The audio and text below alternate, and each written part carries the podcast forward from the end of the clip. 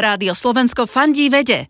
Spoznávajte slovenských vedcov a vedkine. Volám sa Zuzana Pinkošová, narodila som sa v Trebišove a svoje štúdium som robila na Univerzite Pavla Jozefa Šafárika, kde som študovala psychológiu dva roky. To štúdium som ale ukončila a išla som potom študovať na University of West of Scotland, kde som taktiež študovala psychológiu. Čo bolo po štúdiách v Škótsku? Ostala som tam, začala som študovať magister Brain Sciences, alebo dalo by sa povedať neurovedu. A to štúdium vyzeralo vlastne tak, že čas bola aj v laboratóriu, čas bola aj za počítačom a knihami a po magistri som začala robiť PHD. Zaoberala som sa tým, ako ľudia spracovávajú informácie a vlastne z toho sa potom odvíja aj môj postdoc, ktorý momentálne robím v Taliansku, v Miláne, na Univerzity of Milano Bicocca. A teraz sa venujem tomu, ako ľudia vlastne vnímajú a ako reagujú na dezinformácie. Tento presun zo Škótska do Talianska bol náročný?